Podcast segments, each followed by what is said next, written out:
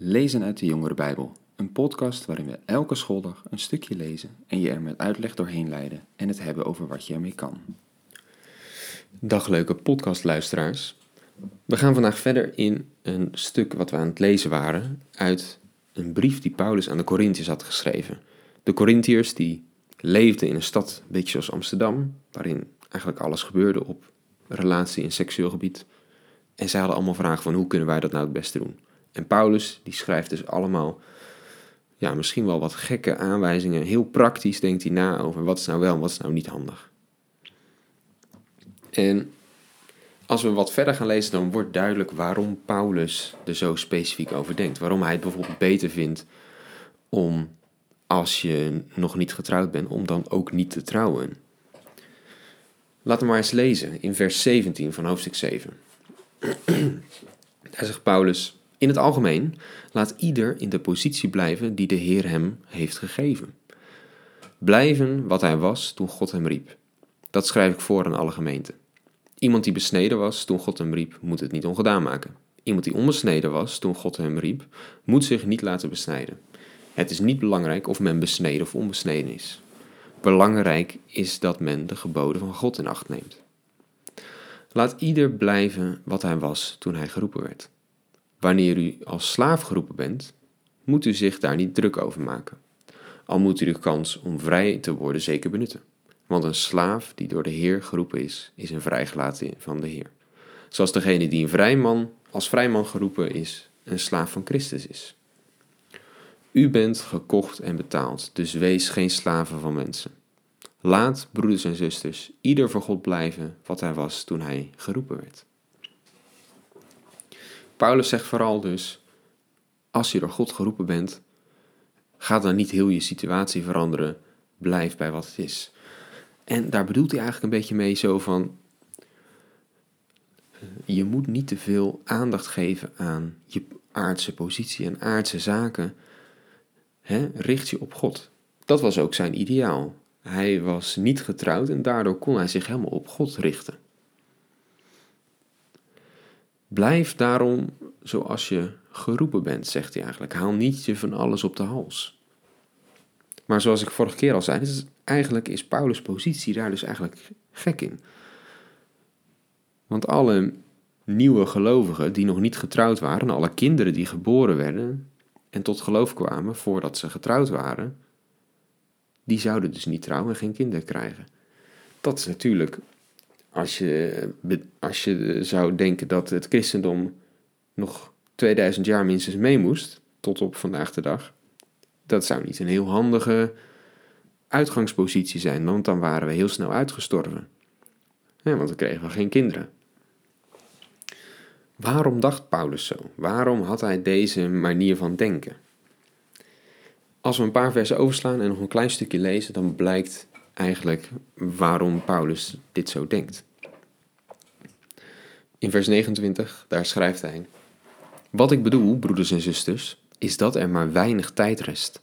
Laat daarom iedereen die een vrouw heeft zo leven dat het hem niet in beslag neemt. Ieder die verdriet heeft zo dat hij er niet door wordt beheerst. Ieder die vreugde voelt zo dat hij er niet in opgaat. Ieder die bezit verwerft alsof het niet zijn eigendom is. Ieder die in deze wereld leeft alsof ze voor hem niet meer van belang is. Want de wereld die wij kennen gaat ten onder.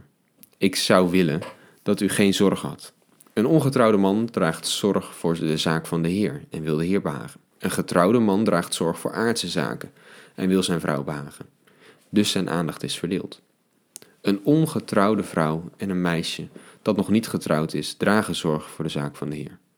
En wel zo dat ze God met heel hun lichaam en geest zijn toegewijst. Maar een getrouwde vrouw draagt zorg voor aardse zaken en wil haar man behagen.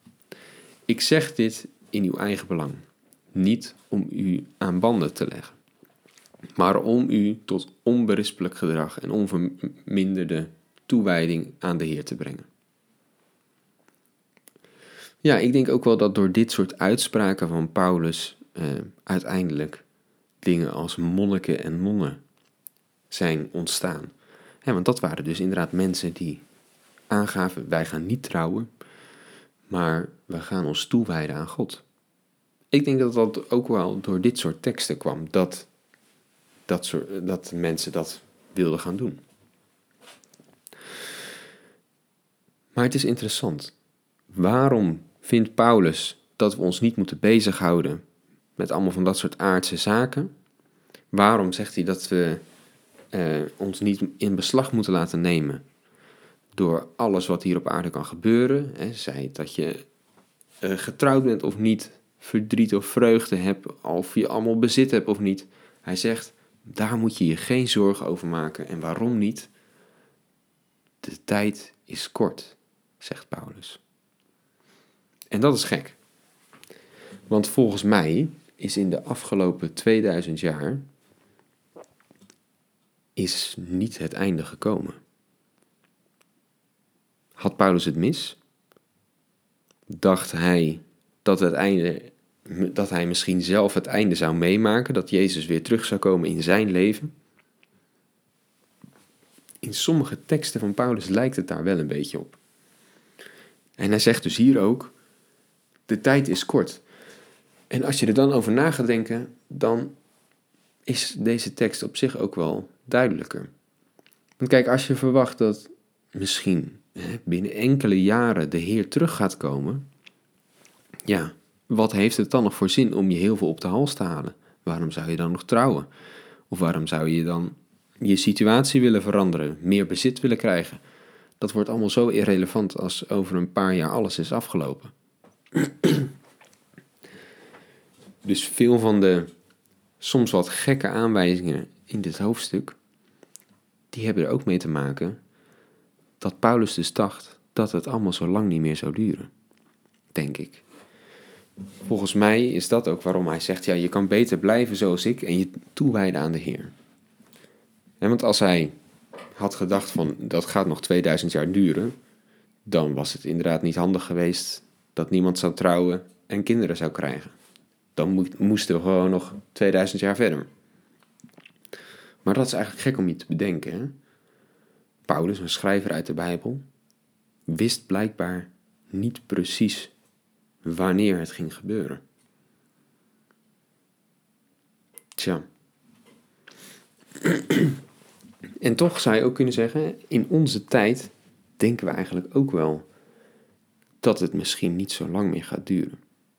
Zouden we dan misschien toch nog iets kunnen met deze aanwijzingen? Zouden we dan misschien toch over na moeten denken waar we ons op gaan richten, waar we onze tijd aan besteden en wat nou echt belangrijk is?